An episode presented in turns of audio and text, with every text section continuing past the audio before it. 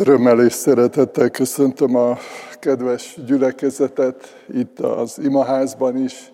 Néhányan vagyunk, akik együtt lehetünk ezen az Isten tiszteleten, és köszöntöm azokat is, akik távolabbról különféle készülékek segítségével kísérik figyelemmel az Isten tiszteletet, és reméljük, hogy nem csak figyelemmel kísérik, hanem bekapcsolódnak az Isten tiszteletbe, Többen tudjátok, hogy van olyan szolgálatunk is, hogy akiknek nincs internet kapcsolódási lehetőségük, egy telefon segítségével közvetítjük az Isten tiszteletet, és hát nagyon örülök annak, amikor hallom ebben a közvetítésben, hogy így bekapcsolódnak az éneklésbe azok is, akik nincsenek itt jelen fizikailag.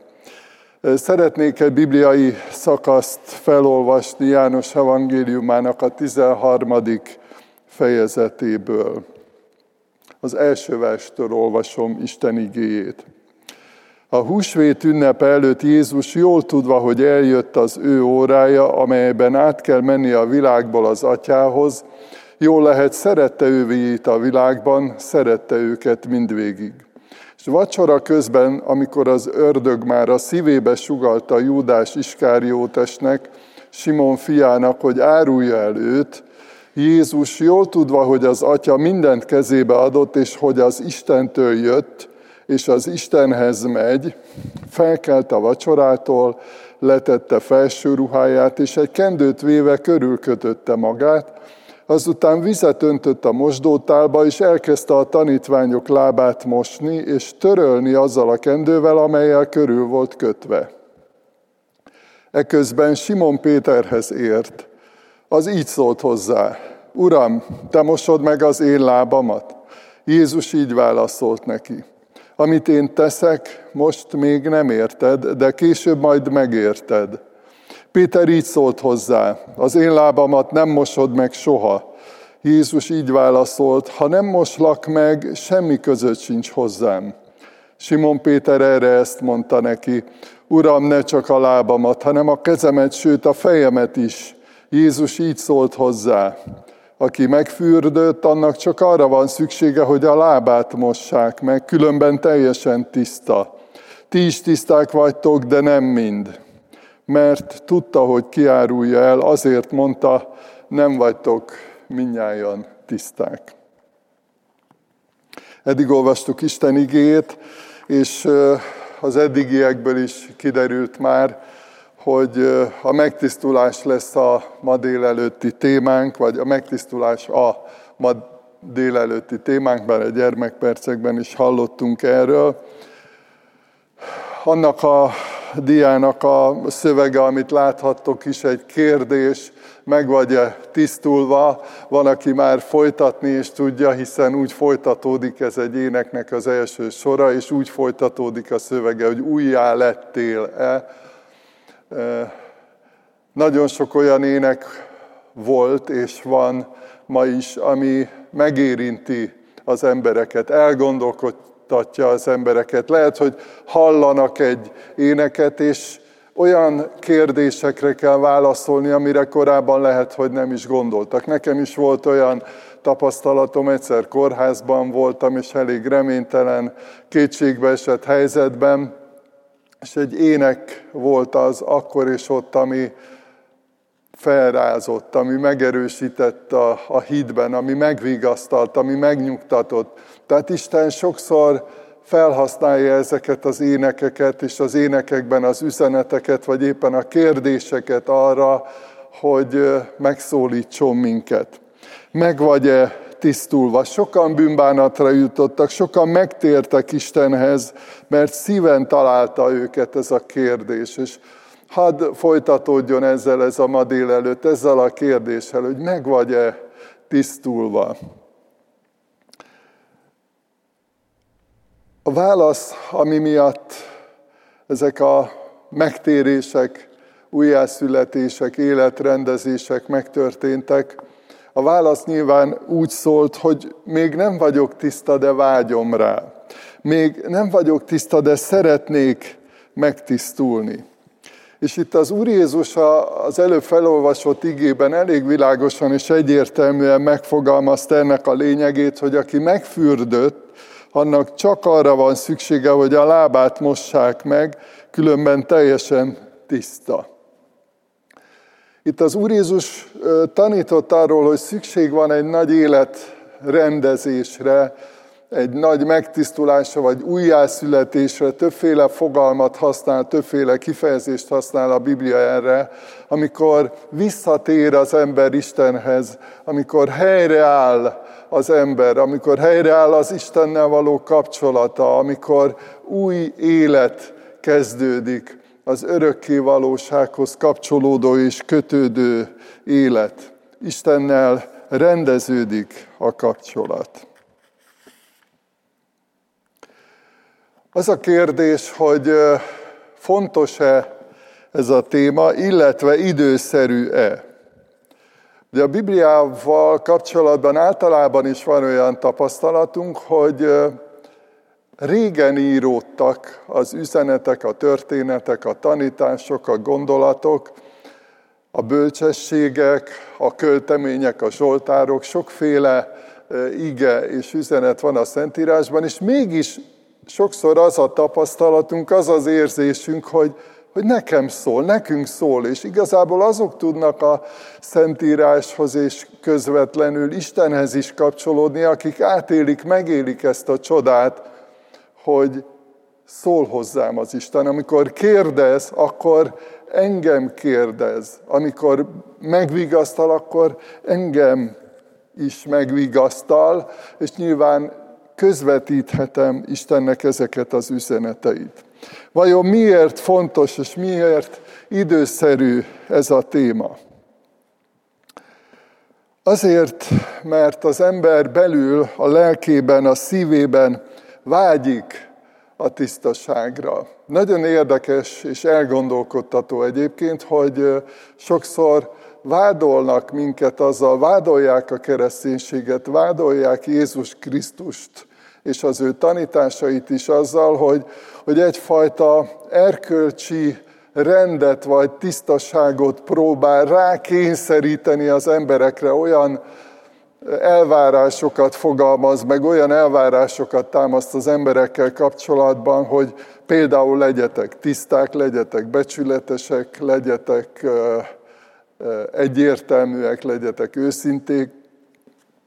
És ugye az ember önkéntelenül is tiltakozik sokszor, hogyha ha ilyen elvárásokat fogalmaznak meg vele szemben. Nekem nem mondja meg más, hogy hogy gondolkodjam, hogy érezzek, de hogy a Biblia azt írja a tisztassággal, a megtisztulással kapcsolatban, hogy az embernek ez egy belső vágya is. Dávid így fogalmazta meg, tiszta szívet teremts bennem, Istenem, és az erős lelket újítsd meg bennem. Vagy a 12. vers, azt nem, jel, nem jelöltem meg, de az is erről szól. Teljesen mosd le rólam bűnömet, védkemtől tisztíts meg engem. Igen, bennünk van ez a vágy. Szeretnénk tiszták lenni. Szeretjük, hogyha tiszta a lelki ismeretünk. Szeretjük, hogyha őszintén és tiszta tekintettel tudunk egymás szemébe nézni. Amikor nincs hátsó szándékunk, amikor nincsenek félelmeink, szorongásaink ezekben a tekintetekben, hanem tisztaságra vágyunk.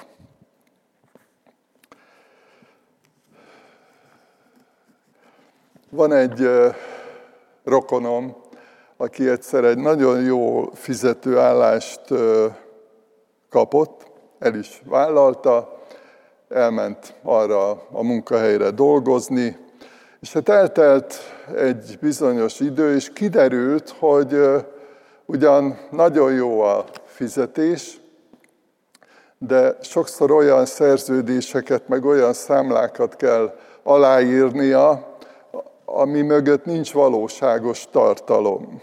Tehát hazugságot kellett aláírnia és vállalnia a nevével. És úgy döntött, hogy visszamegy a korábbi munkahelyére, mert hogy ő arra vágyott, hogy ne kelljen csalnia, ne kelljen hazudnia. Nem, nem egy külső kényszerítő körülmény volt csupán, nem nagyon tudta senki sokszor a családjából sem, vagy a barátai közül sem, hogy, hogy neki mit kell aláírni. Belülről fakadt ez a vágya. Tehát amikor a megtisztulásról beszélünk, és beszél a Biblia, akkor nem arról van szó, hogy valamit ránk akar kényszeríteni Isten, amit mi nem akarunk, hanem arról van szó, hogy mi is akkor érezzük jól magunkat, kivéve, hogyha gyerekek vagyunk még, és ha játszótérről jövünk, ugye erről hallottunk, de belülről felnőtt emberként már ez van a szívünkben, hogy, hogy a házasságban, a családban, az emberi kapcsolatainkban, a munkahelyünkön. Tehát, hogy szeretjük, ha tiszta a gondolkozásunk, és tiszták a viszonyok. A másik dolog, ami miatt időszerűnek gondolom ezt a témát, a megtisztulás témáját, hogy nagyon divatos tanítások, tévtanítások vannak ma azzal kapcsolatban, hogy nem baj, ha tisztátalan vagy, mondják. Nem baj, hogyha bűnben vagy, bűnben élsz, tisztességtelen vagy. Jézus így is szeret téged, Isten így is elfogad téged. Nagyon fontos tudni, hogy amikor maga az Úr Jézus is elindult a szolgálatba, az igehirdetői szolgálatba, azzal kezdte, térjetek meg, mert elközelített az Istennek ország tartsatok bűnbánatot. Gondoljatok keresztelő János vagy bemerítő János ige hirdetéseire. Vagy gondoljatok arra, amikor az Úr Jézushoz odavittek egy asszonyt, akit rajta kaptak a bűnön. És azt mondta az Úr Jézus, mivel látta a, a bűnbánatát, azt mondja, menj el és többé ne védkezzél. Nem azt mondta, hogy nyugodtan folytasd, majd én úgyis elfogadlak, meg úgyis jó lesz minden. Azt mondja, menj el, és többé ne védkezzél. Tisztulj meg, fogadd el, vigyázz a tisztaságodra.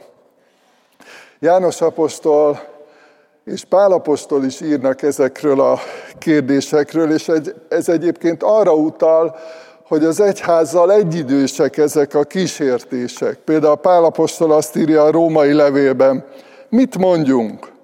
Maradjunk meg a bűnben, hogy megnövekedjék a kegyelem. Szó sincs róla. Akik meghaltunk a bűnnek, hogyan élhetnénk még benne? Vagy János apostol azt írja, hogy aki az Istentől született, az nem vétkezik, nem él bűnben, nem marad meg a posványban, a tisztességtelenségben, a tisztátalanságban.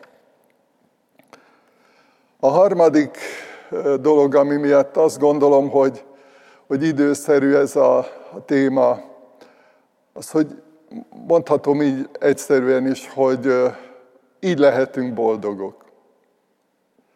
Van egyfajta, a Biblia azt mondja, pillanatnyi öröm, vagy nem Istentől való öröm, amit tisztességtelen úton is be lehet szerezni. Akár a hazugsággal, akár a lopással, akár a tisztességtelen ajánlatokkal. De ezek azt írja a Biblia, hogy pillanatnyi örömök.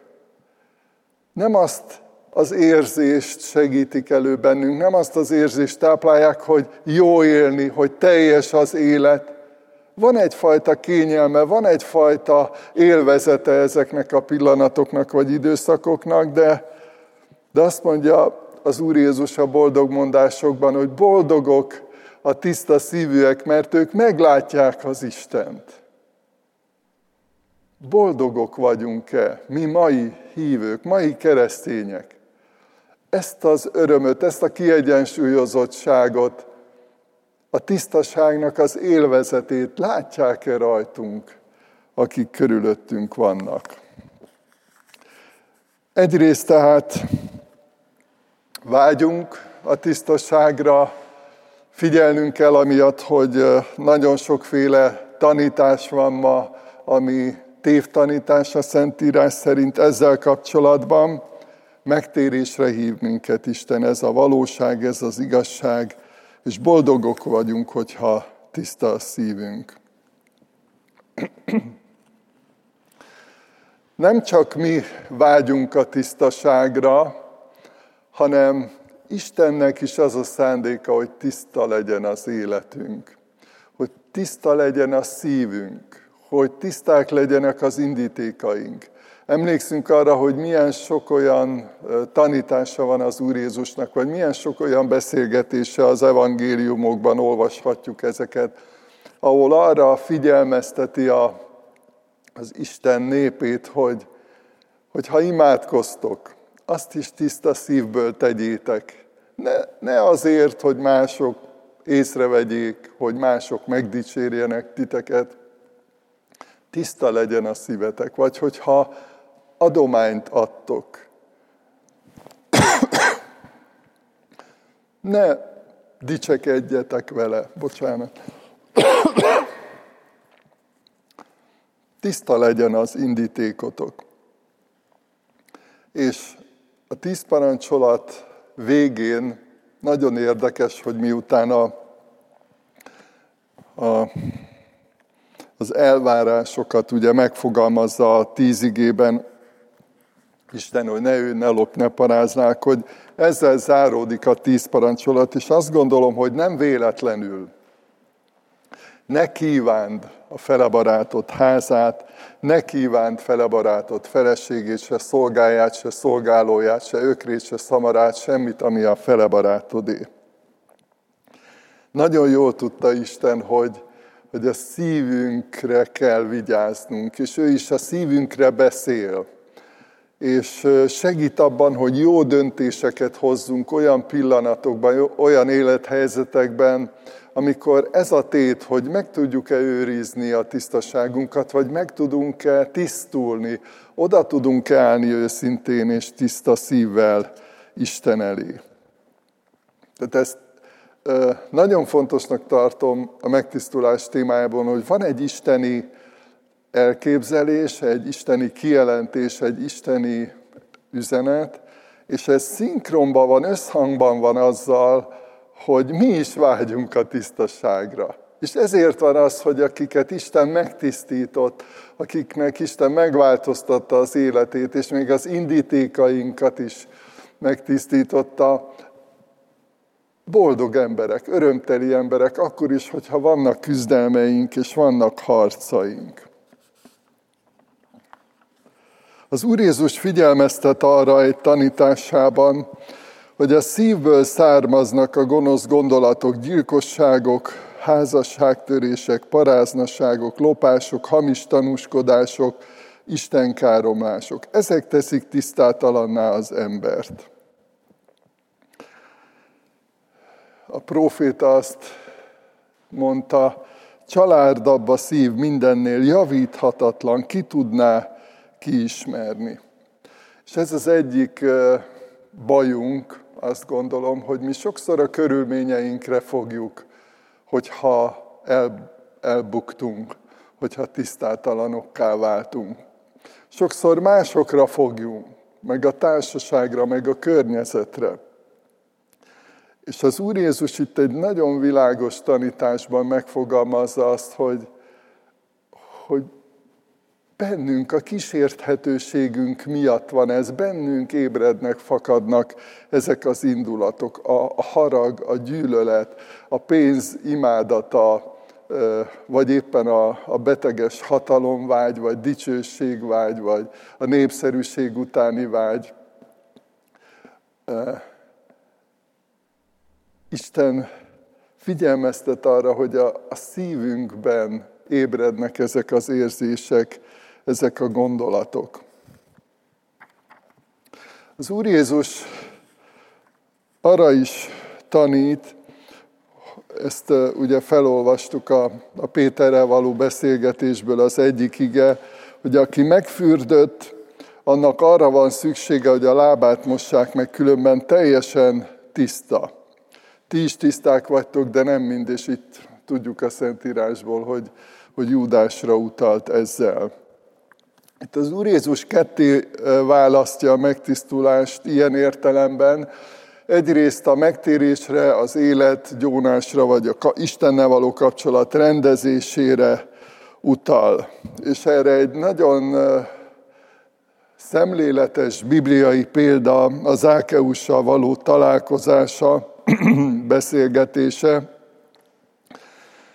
Mondja, Zákeus előállt, és ezt mondta az Úrnak, Uram, ime a vagyonom felét a szegényeknek adom, és ha valakitől valamit kisaroltam, a négyszeresét adom vissza. Jézus így felelt neki, ma lett üdvösség ennek a háznak, mivel hogy ő is Ábrahám fia, mert az ember fia azért jött, hogy megkeresse és megtartsa az elveszettet. Ez a megtérésnek, az új életnek a, a titka csodája, amikor Isten valakit betölt a lelkével, és, és megváltozik a, az élete, az értékrendje, amikor átadja az uralmat, a rendelkezést, átadja Jézusnak. És, és Zákeus ezt tette, hogy egyszer és mindenkorra lezárta a múltját, megtisztult a múltban elkövetett bűnöktől, még ilyen értelemben kártérítést is fizetett a rendezéshez, ez is hozzá tartozott, és az Úr Jézus gyönyörködve állapítja meg, hogy ma lett üdvösség a háznak. Ez az üdvösség útja, ez a rendezésnek útja, ez a megtisztulásnak az útja. És Zákeus eljutott eddig, és erre utal az Úr Jézus, amikor azt mondja, hogy megfürdött valaki, tehát teljesen átjárta Istennek a, a szeretete, Istennek a, a lelke, Isten megtisztító szeretete.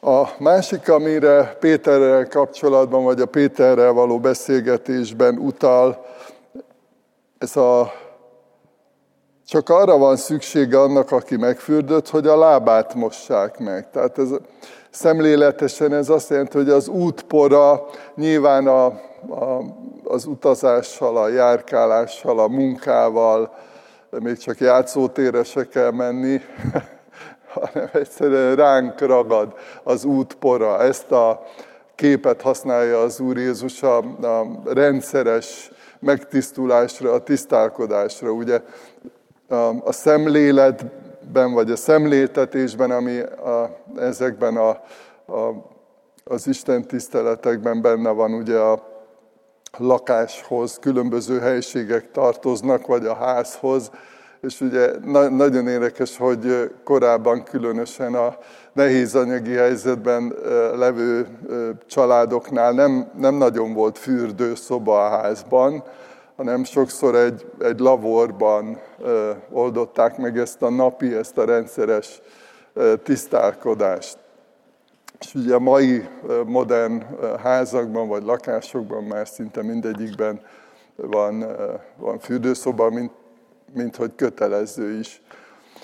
És ezt a képet használja itt az Úr Jézus, hogy arra van szüksége, hogy, hogy minden nap megtisztuljon, minden nap odaálljon Jézus elé, és, és beszélgessen vele arról, ami aznap történt. Egy érdekes dolog a, a szennyeződés, hogy Olvastam az ezüstről például, hogy hát vannak ezüst étkészletek, vagy evőeszközkészletek, meg, meg ékszerek, és ha csak úgy hagyják, leteszik a, a, a levegőbe valahova leteszik, akkor egy idő után a felszíne így megfeketedik. És állítólag ez azért van, mert a, a levegőben van annyi kéntartalom, hogy most ebben mennyi szerepe van a kipufogó füstnek, meg sok mindennek, ezt most nem akarom kielemezni, de, de tény az, hogy, hogy szinte észrevétlenül egy olyan réteget képez az ezüstön, hogy, hogy fekete, csúnya lesz az a, az a gyönyörű ezüst és, és szükség van annak a letisztítására, megtisztítására, hogy újra szép legyen, hogy újra használható legyen, hogy újra legyen gusztusa mondjuk enni valakinek vele. És nagyon tanulságos az is egyszer olvastam erről, hogy, hogy, hogy tisztítják az ezüstöt, és azt mondta az ötvös, hogy addig melegíti az ezüstöt, amíg tényleg kiég belőle a, a salakanya, kiég belőle a szennyeződés, és amíg meglátja magát a a megtisztított ezüstben, mint egy tükörben, mert akkor azt jelenti, hogy akkor tiszta. És annyira jó ez a kép, annyira szemléletes ez a kép, hogy, hogy arra segít minket, hogy amikor Isten meglátja magát bennünk, amikor visszatükrözzük az ő tiszta vonalait, tiszta indulatait, az ő szeretetét, az ő igazságát, az ő bölcsességét, amikor azt mi visszatükrözzük, akkor vagyunk tiszták, akkor vagyunk rendben.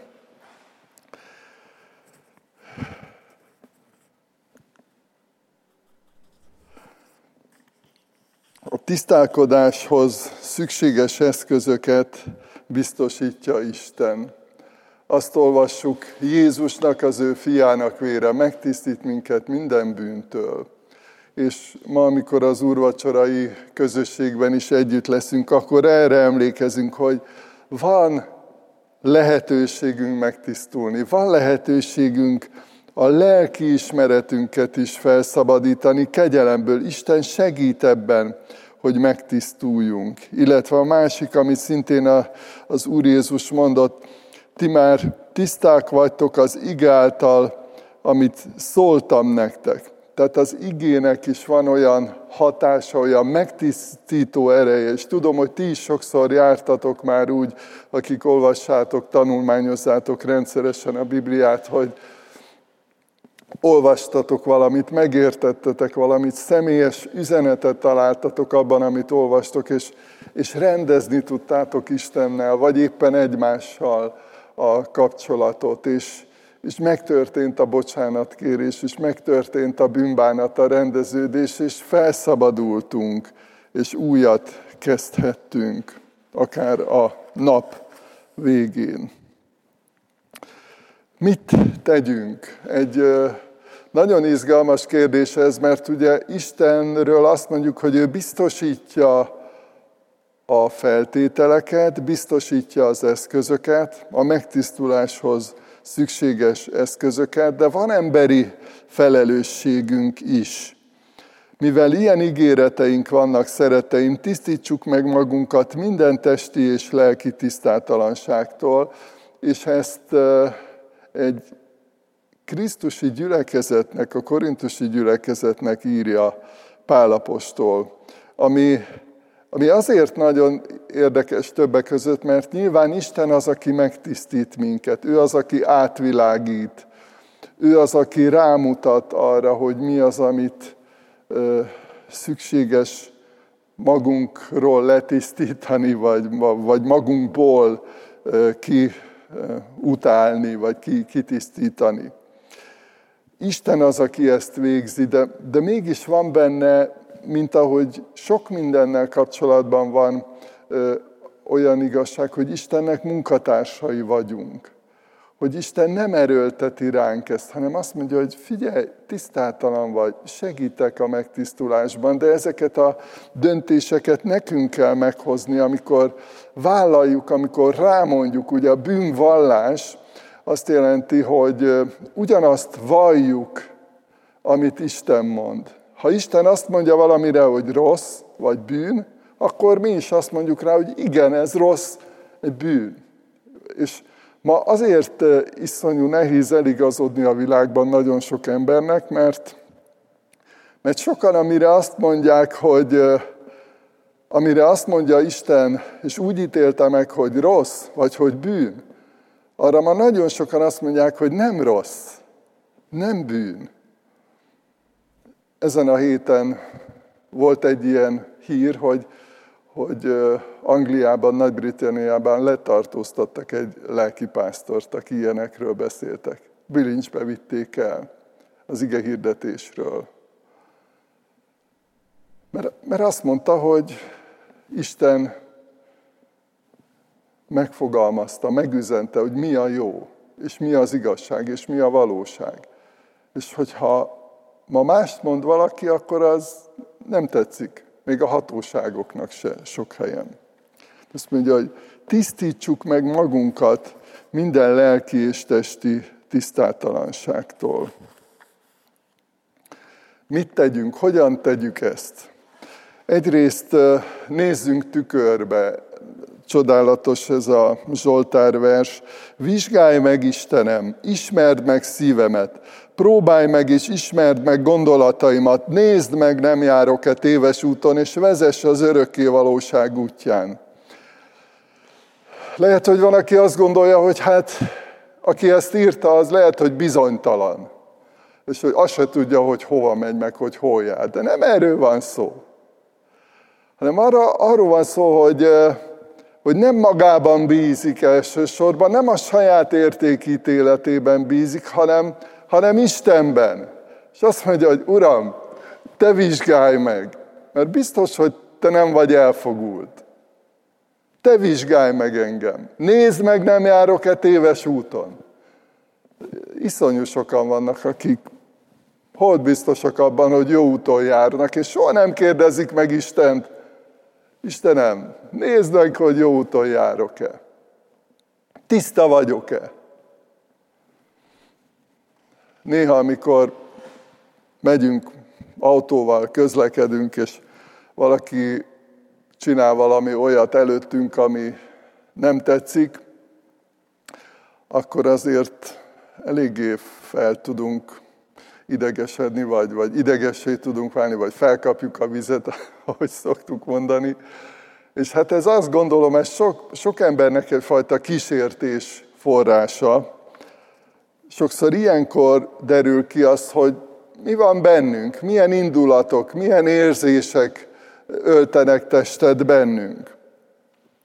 Azt mondja a Zsoltáros, a vágyaimat, az indítékaimat vizsgáld meg mi van bennem. És ez nem egy beteges dolog, hanem ez az Istennel való, Istenben való bizalmunkat jelzi. Hogy mi őt komolyan vesszük. És tudjuk, hogy ő az, aki tévedhetetlen, ő az, aki tökéletes. Vizsgáld meg a gondolataimat. Vizsgáld meg a beszédemet. Ma olyan világban élünk, amikor divat a trágárság valaki úgy gondolja, vagy sokan, sokan úgy gondolják, hogy, hogy az a menő, azzal lehet érvényesülni. Akkor nagy fiú valaki, hogyha minél csúnyábban tud beszélni.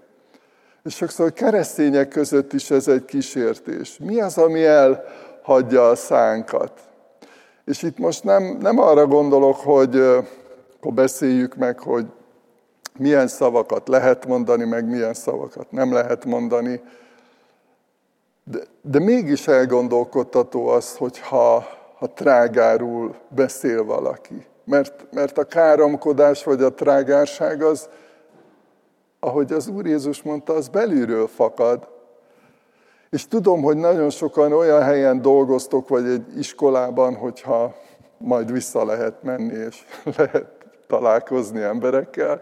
Nagyon sokan olyan helyen vagytok, ahol egész nap ilyen környezetben vagytok, és ez nem egyszerű dolog.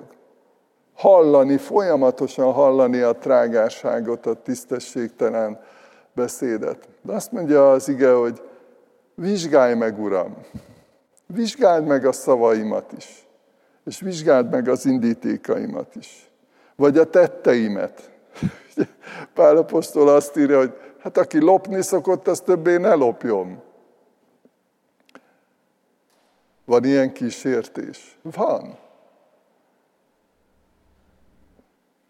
Vizsgálj meg, Istenem! Nézd meg, nem járok-e téves úton. És a másik válasz erre a kérdésre, vagy a sokadik válasz, hogy mit tegyünk akkor, hogy van olyan, amikor egymásnak is jó, ha elmondjuk világosságra hozzuk, felszínre hozzuk, ami bennünk van. Amikor megmerjük mondani egymásnak, megmerjük osztani egymással, hogy mi van a szívemben, hogy mit gondoltam, vagy hogy mi az, amit elmulasztottam. mert hogy ha valaki tudna jót tenni, de nem teszi, bűne az annak. És, és vannak ilyen tisztátalanságaink is.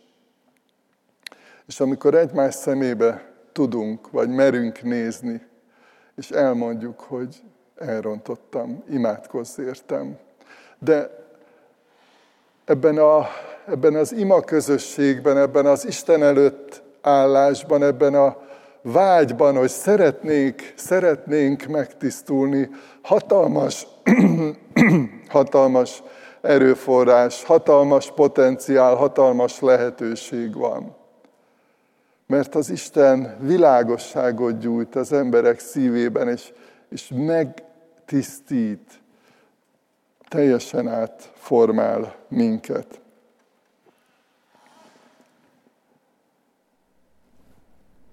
Jakab apostol írja, valljátok meg azért egymásnak bűneiteket, és imádkozzatok egymásért, hogy meggyógyuljatok. Nagy az ereje az igaz ember buzgó könyörgésének. És végül az úrvacsorára készülve újra ezt az igét hozom elétek, nekünk is, akik itt vagyunk az Isten házában, és mindenkinek, aki valamilyen módon bekapcsolódott az Isten tiszteletbe, hogy van lehetőség megtisztulni. Jézusnak, Isten fiának a vére megtisztít minket minden bűntől. Mérhetetlenül nagy tragédia történt ott a Golgotai kereszten, az ártatlan, a hibátlan, a tökéletes Isten fiát keresztre feszítették, megölték. De ő tudta ezt előre, és készült erre. És tudta, hogy így tud megtisztulást szerezni, így tud nekünk esélyt adni arra, hogy tiszta lelki ismerettel mehessünk tovább. Mert azt nem mondhatjuk, hogy soha nem követtünk el hibát, vagy soha nem követtünk el bűnt. Minden ember vétkezett, és hiával van az Isten dicsőségének. De Jézusnak az Isten fiának a vére megtisztít minket minden bűntől. Fogadjuk el ezt, és most adjunk hálát ezért.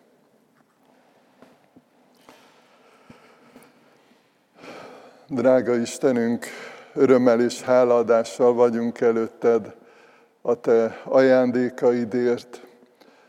Köszönjük az életet, és köszönjük, hogy a szívünkbe adtad azt a vágyat, hogy szeretünk tisztán élni, szeretnénk tisztán élni, és hálát adunk azért, hogy amikor elrontottuk az életünket, amikor engedetlenek voltunk veled szemben, amikor nem hallgattunk rád, akkor is megelőlegezted a te szeretetedet, és, és köszönjük, hogy ami megváltunk az Úr Jézus meghalt a kereszten, azért, hogy nekünk megtisztulást szerezzen, hogy megtisztítsa a szívünket, hogy megtisztítsa az életünket. És köszönjük, hogy csodálatos eredménye, következménye van annak, hogyha tiszta a lelki ismeretünk. Köszönjük, hogy békességben élhetünk akkor. Köszönjük, hogy rendezettek lehetnek az emberi kapcsolataink, a házasságunk, a családi kapcsolataink, a baráti kapcsolataink. Szeretnénk ilyen tisztán élni és megélni a veled való és az egymással való kapcsolatunkat. Urunk, kérünk, hogy vizsgálj meg minket, mutasd meg, hogy mi van a szívünkben, és köszönjük, hogy nem kell félnünk ettől a gondolattól, hogy Te megvizsgálsz, mert nem azért mutattál rá a tisztátalanságainkra, hogy elítélj, hogy pokolba taszíts minket, hanem éppen azért, hogy megments, hogy megtisztíts, hogy megszabadíts. Szeretnénk ezért dicsérni és magasztalni téged ma is. Amen.